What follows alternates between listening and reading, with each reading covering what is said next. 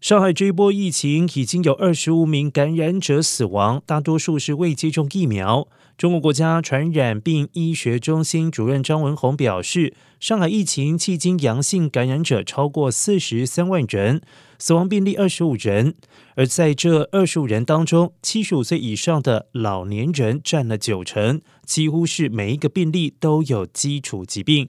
而老人及有基础疾病的脆弱人群的病死率，将是未来是否摆脱疫情的重要指标。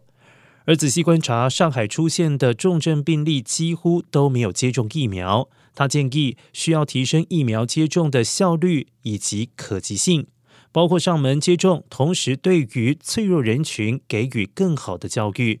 张文宏还提到，中国此前疫情控制的非常好，人们感受到的风险比较低，大家就会出现疫苗犹豫。但他相信，进一步提高对疫苗的信任度、可及性和接种的便利性，只有做到更高的疫苗接种率和医疗资源公益保障，才能够最终安心走出这一波的疫情。